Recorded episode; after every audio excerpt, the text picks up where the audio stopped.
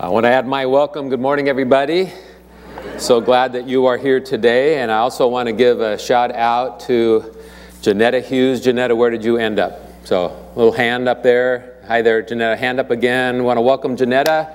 Janetta is one of our retired Lake City missionaries, and we're so glad to see you today. Have great memories of being in your home in Alaska and the uh, amazing, uh, I think it was berry crisp that you made and served us. And uh, flying around Alaska with Kenny was, was a, a, great treat as well. So, love that you're here with us today. Welcome. So, we're in week number two in our new series, Rebuild Life Lessons from Nehemiah. As I mentioned last week, the sermon series hits home for everybody in one way or another. For leaders, and most of us will be leaders in some realm at some point in our lives, great lessons to be more effective leaders for the Lord. For churches like ours in the midst of a building project, great lessons to help us avoid pitfalls and problems. And for every believer, there are other life lessons that we need to observe and learn through the life of this man, Nehemiah. And today we're going to drill down on the subject of prayer how to pray with power. Prayer is one of the big themes in Nehemiah, and I believe it's actually the secret of Nehemiah's effectiveness as a leader. Uh, the prayer in Nehemiah chapter 1 is the first of, guess how many? 12 prayers we're going to read in, in the book of Nehemiah. So the book begins in, with a prayer in Persia and it ends with a prayer in Jerusalem. Prayer is what gives Nehemiah his perspective, it widens his horizons, it sharpens his visions, gives him the wisdom that he needs, it calms his anxieties. Nehemiah's public life was the outflow of his personal life, which is steeped in and shaped by a lifestyle of prayer. And I want to suggest this morning that Nehemiah went through this process of prayer that has great application and relevance to you and to me today. So, please turn with me in your Bible if you haven't already to Nehemiah chapter 1. And uh, please download your sermon notes on, you guessed it, your app or pull them out of your bulletin, all right? Sermon notes will help you. Last week we studied the first four verses of Nehemiah, and before we get to the actual prayer itself, I want to review the historical context briefly with you. As cupbearer for King Artaxerxes, Nehemiah had a great job. He had intimate access to royalty. He had political standing in the empire. He had a place to live in the palace itself. It was a cushy job that provided everything he needed and far more. And yet, when one of his brothers returned from a road trip to Jerusalem, verse 2 says that Nehemiah wanted to know exactly how the exiles were doing in Jerusalem. He asked for a first hand report about the remnant. Let's read that. In fact, that's verses 1 to 3. Nehemiah 1 1. The words of Nehemiah the son of Hachaliah. Now it happened in the month of Chislev, in the 20th year, as I was in Susa the citadel. Excuse me that Hanani, one of my brothers, came with certain men from Judah. And I asked them concerning the Jews who escaped, who had survived the exile, and concerning Jerusalem. And they said to me, The remnant there in the province who had survived the exile is in great trouble and shame. The wall of Jerusalem is broken down, and its gates are destroyed by fire. The city walls and gates were mandatory. They were critical in that day for the protection of a people, for the protection of a city. And even though Nehemiah had never been in Jerusalem, he'd heard stories about it. He, he knew how important it was to God and to God's people, and he knew that, that his ancestors had been led away in chains when God allowed Babylon to destroy it. And so he hears this report that the survivors in Jerusalem are in great trouble and disgrace. And as he pictures the shame and the vulnerability of the city of David, he could barely stand it. He's brokenhearted over the problems he hears about in Jerusalem.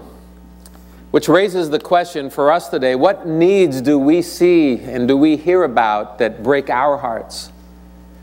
Where do we see things that need rebuilding that, that we really desire to help out with and respond to? See, this sermon series is called Rebuild Life Lessons from Nehemiah, and it's about repairing things that are broken and restoring the, and um, building up things that have been torn down. And really, it touches every area of our lives, I believe, from our marriages to our careers to our relationships to our spiritual lives. There's application for us here. And I believe every one of us has probably something that needs rebuilding. Every one of us has something that needs to be restored and renewed by the power and by the grace of God. So let's discover what it means for God to rebuild our lives, our families, our church, our community, even our nation. And by the way, as far as our church is concerned, one application, obviously, of our study of Nehemiah is our Transform Expansion Project, facility expansion. We need to do some building here so that we can have even greater impact for Christ in this community. We're out of space, we're at four services, we're continuing to grow, and uh, out of space on Sundays, but also on Tuesdays for MOPS, and Wednesday for Awana, and Thursdays for Food Bank and Reengage. And we can learn some lessons from Nehemiah about how to respond to our own needs right here. So Nehemiah hears about the problems in Jerusalem and he responds. And here's a summary of it, verse 4. As soon as I heard these words, I sat down and wept and mourned for days.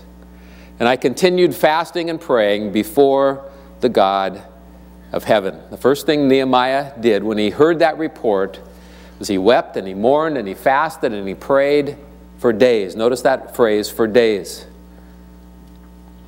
A good leader does more than pray, but he doesn't do anything until he begins with prayer. And by the way, if you compare Nehemiah 1 1, which we just read, with Nehemiah 2, verse 1, which we'll see in a couple of weeks, will you will notice that he prayed for four months.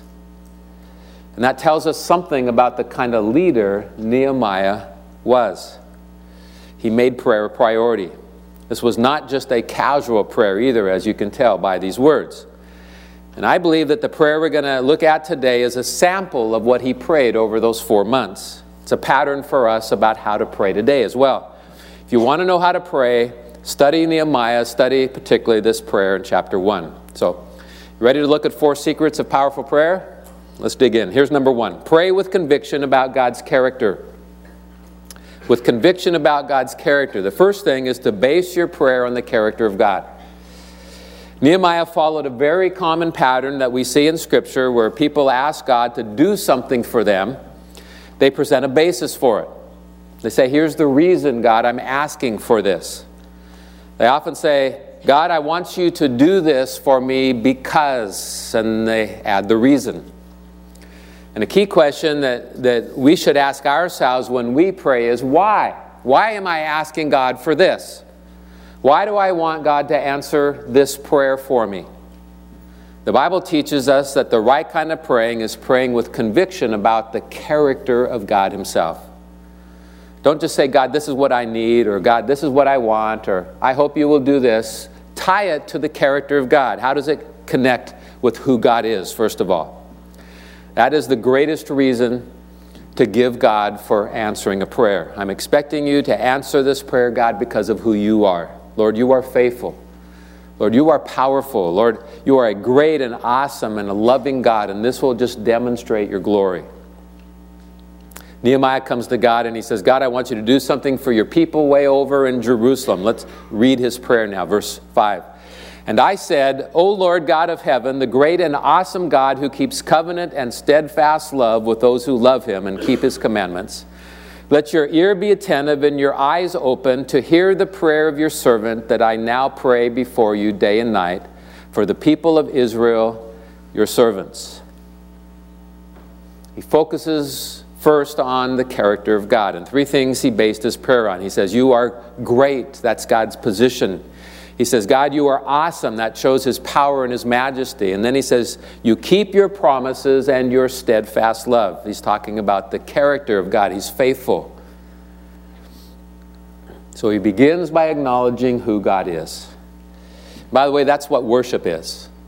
Praise is when we thank God for what he's done, but worship is when we acknowledge who God is. And Nehemiah is saying, God, I know our situation in Jerusalem is a mess, but I'm, I'm just reminding myself of who's in control. I'm reminding myself that you are sovereign. And, and those problems over there, they may be great, but God, you are so much greater. You are so much higher. You are so much bigger than any of these problems. And so he starts off by getting the right perspective. And in looking for God to answer our prayers today, that's the place to begin. Base your request on God's character. God, I want you to answer this that I'm asking for because of who you are. So remember, Nehemiah's boss was the king. He was the greatest and mightiest man on earth in his day, but compared to God, who is he? He's nothing. And friends, when we cast our eyes on the character of God in our prayers, it helps us to have the proper perspective about what we're praying. That's the first thing. Here's the second key to praying with power. Number two, pray with confession of your sin. Confession of sin. The second step, if you want God to answer your prayers, is to confess your sins. The Jews had disobeyed God. God had warned them if you don't obey me, you're going to lose the land that I gave to you. And they did. And they lost it. Because they disobeyed, they lost their land. They lost the city of Jerusalem. They lost the temple. Solomon's temple was destroyed and they were taken into foreign captivity, all because of their disobedience. So let's read Nehemiah's confession. We'll pick it back up again in the middle of verse 6. Hear the prayer of your servant that I now pray before you day and night for the people of Israel, your servants, confessing the sins of the people of Israel which we have sinned against you. Even I and my father's house have sinned. We have acted very corruptly against you and have not kept the commandments, the statutes, and the rules that you commanded your servant Moses. Part one of Nehemiah's prayer is to acknowledge who God is. God, you're awesome, you're great, you keep your promises. Part two is to admit who I am, who Nehemiah admitted who he was. God, I'm a sinner.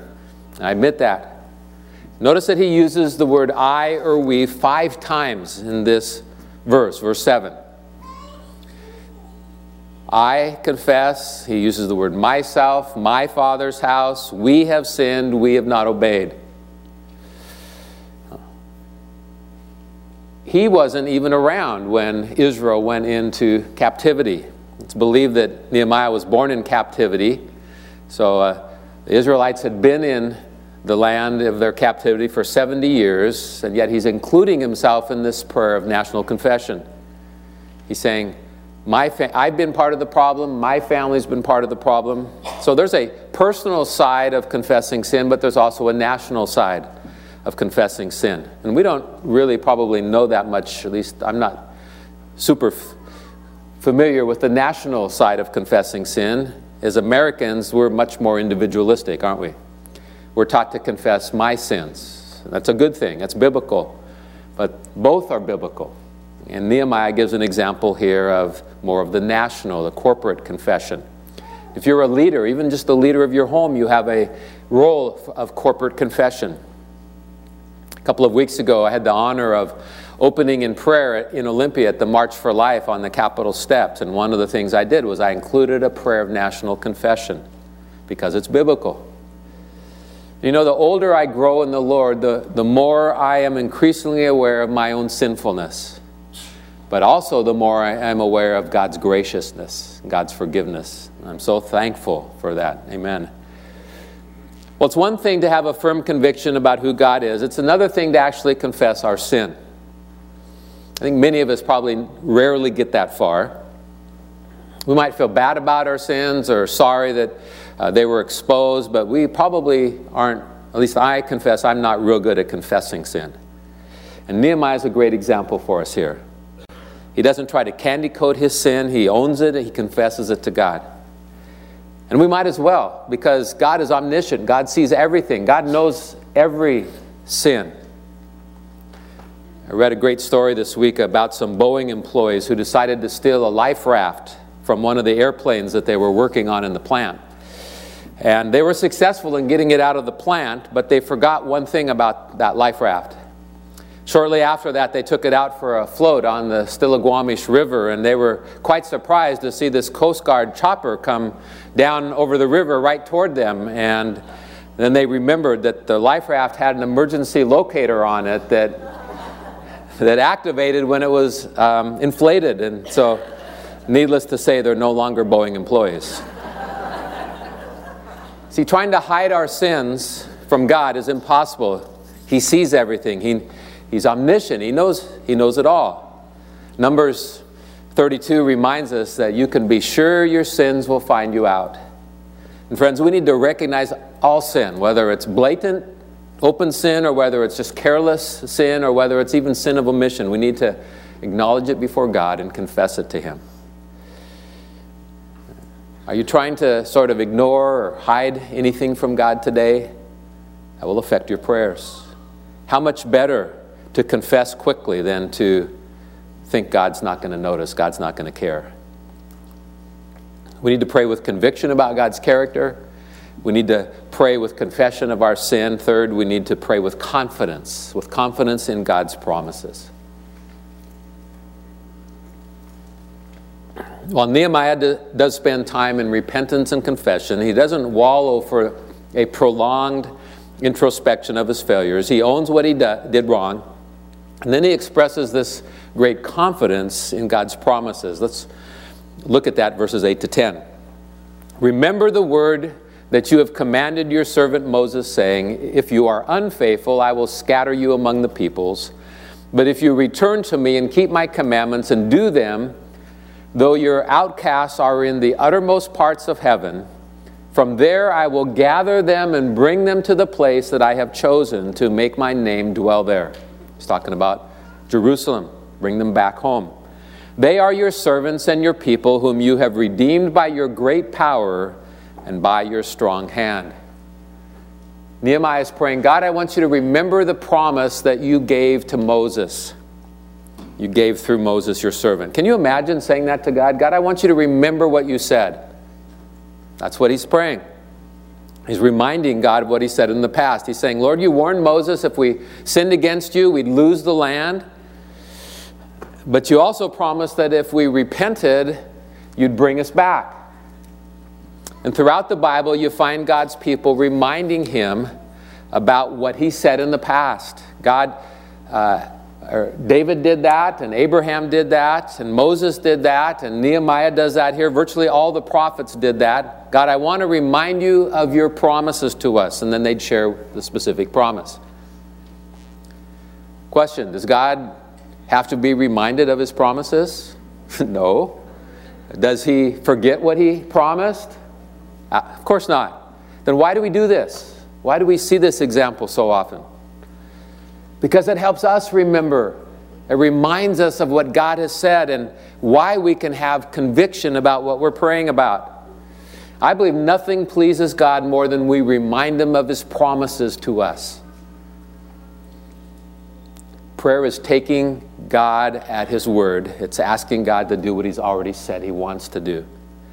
So Nehemiah says, God, first I'm basing my prayer on who you are, and then I'm confessing who I am, I'm admitting who I am, and then I'm reminding you of what you said. Listen, there are over 7,000 promises in the Word of God just waiting to be claimed. And one of the reasons we need to read God's Word every day is so we know and remember what His promises are.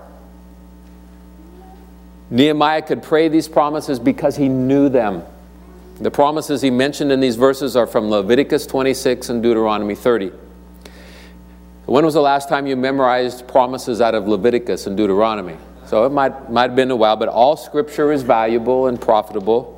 Okay, and the point is that the power of our prayer life is determined by how well we know the promises of God. It's key.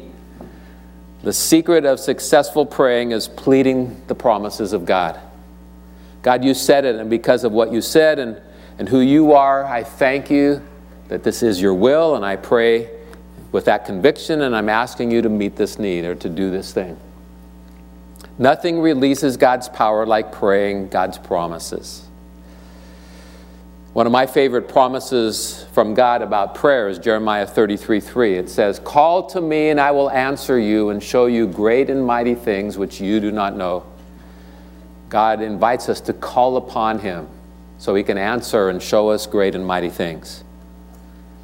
Some of you may have come in here today uh, tired and worn out. Prayer taps into the strength and the resources of God Himself. Others may be confused or need God's wisdom for certain things. God delights to answer our requests for wisdom. And when God is brought in on a project, it turns the impossible into the possible. Friend, are you as confident in the promises of God as Nehemiah was? If God said it in His Word, you can believe it and you can stand upon it with conviction. Nehemiah knew God would keep His covenant of love with His people. He also knew that even though God didn't need his own help, that he was ready to make a commitment to be involved. And that's the fourth secret of powerful prayers. Pray with commitment to get involved, with commitment. Nehemiah was going to do something about the sorry state of Jerusalem's walls and people. And he knows that without God's intervention, he can't do anything. Notice what he prays in verse 11 O Lord, let your ear be attentive to the prayer of your servant and to the prayer of your servants who delight to fear your name. I don't think he was praying this alone. He had others involved with him, see servants there. And give success to your servant today and grant mercy in the sight of this man. Now I was cupbearer to the king. Nehemiah concludes his prayer by asking God to give him success when he goes into the king to ask for a favor. It's been said that prayer is not getting man's will done in heaven, it's about getting God's will done here on earth. However, for God's will to be accomplished on earth, He needs His people to be available. And while Nehemiah was praying over those four months, his burden for Jerusalem was growing greater, and his vision for what needed to be done became clearer. He didn't pray, God, would you send somebody? He may have, but that's not recorded for us here. Here he says, Here am I, send me, basically. He knew, but he knew that he was going to have to go in and approach the king and request a leave of absence. And so he asks God here for success, for mercy as he goes to the king. He, he wants to see God break through, is the word he uses here on his behalf when he makes his request to the king. In a sense, he's claiming yet another promise from Proverbs 21:1, which is the king's heart is like channels of water in the hand of the Lord. He turns it wherever he wishes. He knew that whatever God wanted this king to decide, that it was in God's power to make it happen. And so he's asking God to work on his behalf. And one thing that we see in Nehemiah is how again and again he assesses a problem or a situation, he's moved to be concerned about it, and then he's compelled to take action. And the true measure of our concern, I think, is whether or not we're willing to make a commitment to be involved personally. Someone once said, Pray as if everything depends upon God, but then work as if everything depends upon you. And that's a good balance. By the way, did you notice the last seven words? Nehemiah says, Now I was cupbearer to the king. That's his job description. Cupbearer to the king. You know, all work is honorable, or most work is honorable, but this is actually a very honorable job that Nehemiah had. He, it's basically the equivalent of being in the Secret Service today.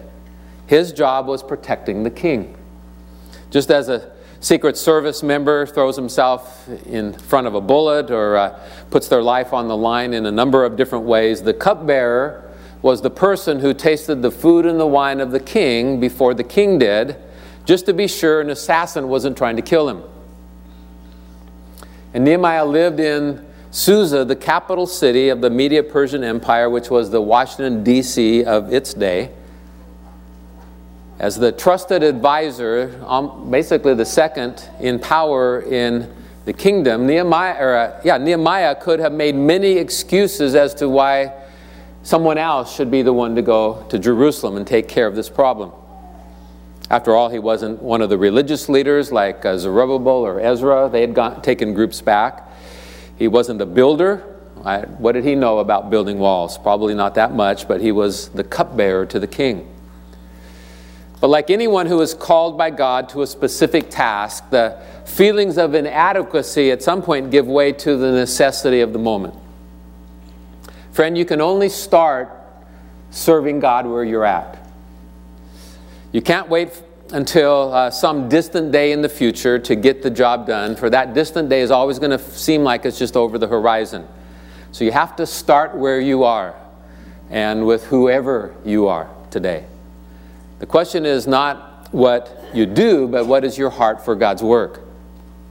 No matter what has called you to vocationally, understand you need to commit yourself to serving the King of Kings. To serving the King of Kings. So I read this story about that this week in Pray Magazine. I hope you find it encouraging as well. I quote I'm a surgical assistant, the surgeon's right hand man. At one point in my career, I lost my passion. I wanted a job with spiritual significance, and I prayed for that. Imagine my shock when God led me to a position in plastic surgery. Why would God want me in a hotbed of vanity? I wondered. During my quiet times, though, the Lord assured me that this was part of His plan and that I should wait upon him for direction. So I obeyed, continuing to pray that the Lord would use me in this job. The first thing I heard him say when I started my new position was, Gather and pray in my name. There were only a few Christians who worked in the plastic surgery department, but I started with them. I'm going to start praying for our workplace each Monday morning, 15 minutes before we clock in, I told them. I'll be in operating room two, and I hope you'll join me. We met each week praying for our work, for our colleagues, and for our patients. Soon we were praying boldly for opportunities to witness. And by the end of the year, God had answered many prayers, including 10 friends who accepted Christ as their Savior. God has blown me away with His answers, and He has given me a purpose far beyond patient care. He expanded my circle of influence by transferring me to the main surgery department, where I now rotate through all four surgery departments in the hospital. I've been able to start several prayer groups throughout the hospital. Each group focuses on inviting the Holy Spirit to move in their department. They encourage each other in Christ, they pray for opportunities to witness, they seek God's will, and they ask that Christ would be glorified in their work. I don't know if I'll always work in a surgery department caring for patients who are under anesthesia, but since I realized that I could advance the kingdom of God by praying at work, I have found renewed passion for my job, as well as, the, as for many opportunities for ministry it provides. End quote. And friends, I don't know what all of you are doing in life today vocationally, but I do know this. God wants to use you to do His work right where you're at. He really does. He wants to use you to glorify His name wherever He's placed you. And you need to begin with prayer. What are you praying for today? I want to remind you if you want to see God answer those prayers, learn from the model that Nehemiah gives us. Pray with conviction about God's character, pray with confession of sins Pray with confidence in the promises of God and pray with a commitment to get involved personally in God's work. Once a man was taking a stagecoach across our country. This was back in the 1800s.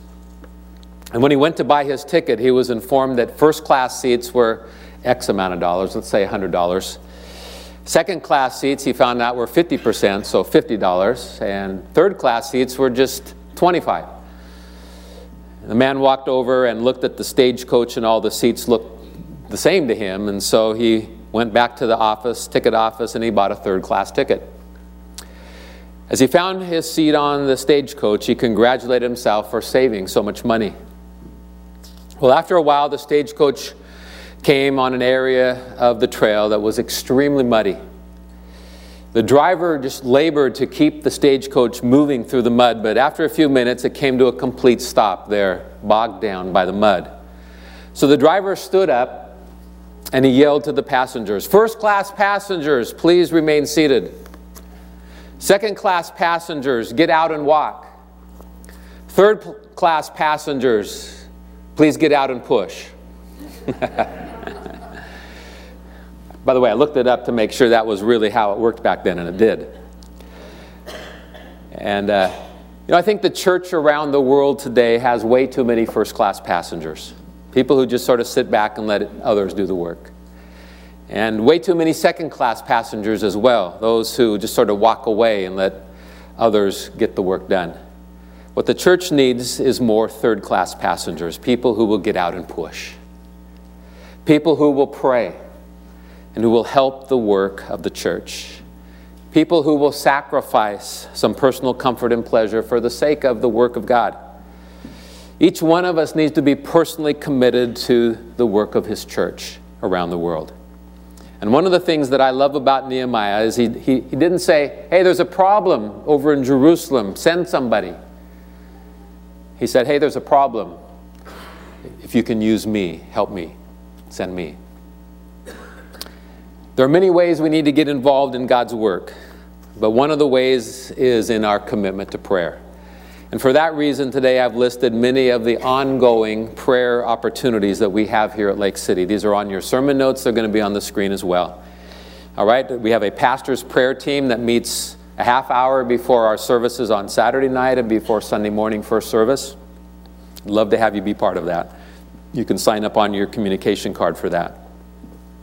We have a prayer focus uh, group. Um, each week, those of you who write prayer requests for us on the communication card, those get emailed out to a group of over 100 people who pray faithfully each week for the things we write down. Excuse me, that's the prayer letter. That's sent out weekly. Prayer focus groups are the different groups that pray weekly or monthly for certain focused items. And there are six of them presently in the bulletin. They're listed every week with the times. There's a seventh one that's starting soon. There's also an email prayer chain which is sent for sort of emergency special needs that are, are very timely. And uh, you can sign up to be part of that. We have an after service prayer team that gathers down front after each service to pray with people who come forward for special prayer. We have two or three concerts of prayer each year. Our next one is our Easter prayer outreach. That's April 2nd. It's followed by uh, three more days of prayer. And then we have a 40 Days for Life prayer event that happens twice a year, and the next one begins on March 1st. You can sign up and get more information about any of those by writing the, those words on your communication card today. We also have some very special prayer opportunities that are more going on right now. All right? So I'm, we've been asking you to pray about our transform building expansion decisions and provision, and we you know, remind you about that. Uh, we have an unreached people group adoption uh, special planning day that's coming up on March 4th. We invite you to pray with that. We beg you to pray with us about who God wants us to adopt next. We have a, a special prayer mosaic that's coming up on February 25th and 26th, and you'll be hearing more about that very soon.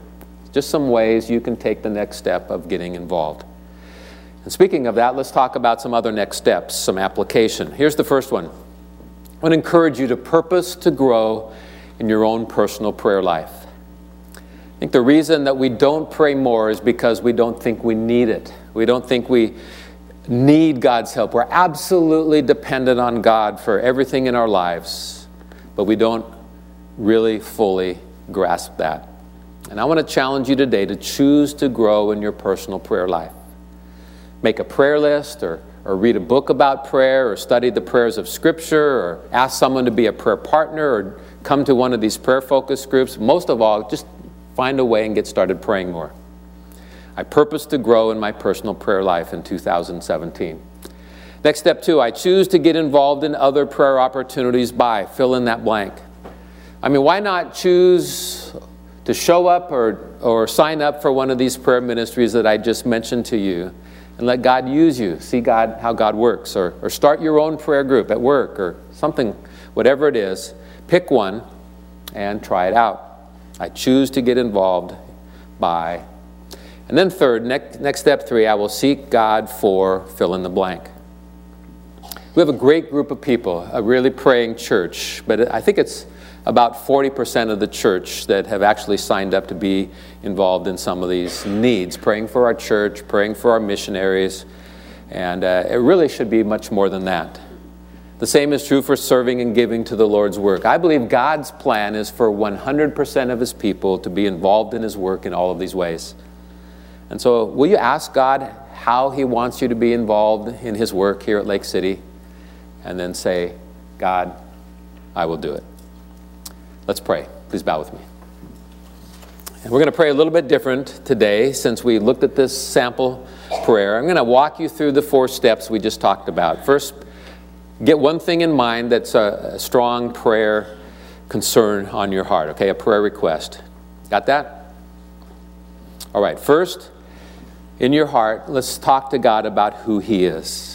Before you give your request to God, God say, I want you to answer this request because of who you are, and then tell Him who He is. God, you're great, you're powerful, you're forgiving. I'm going to let you take it from there.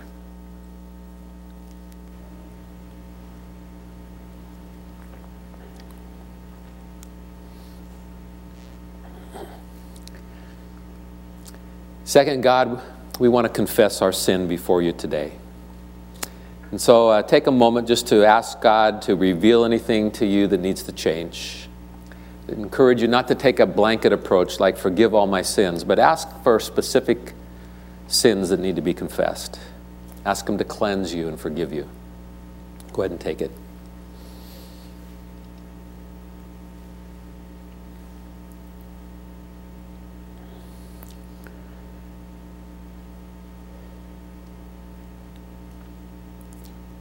And then, third, would you claim the promises of God today? And if you can't think of one right now, I, would suggest Philippians 4:19, which says, "My God shall supply all your needs according to His riches in glory by Christ Jesus." Thank you, God, for your riches in glory and your promise to meet all of our needs.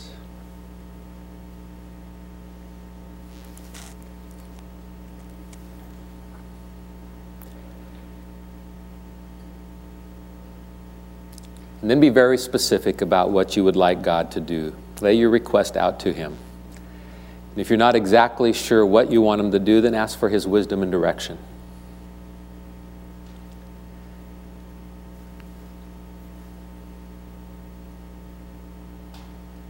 And then, fourth and finally, make it a prayer of commitment. God, I'm willing to be part of the answer. Use me.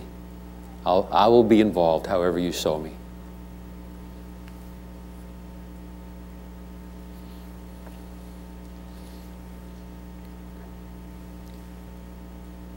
Father God, we thank you that you are the awesome and powerful God of the universe. You created everything we see and everything we can't see. And nothing is too difficult for you.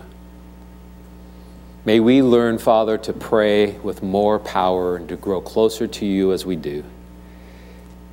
Grow us as your children. In Jesus' name we pray. Amen.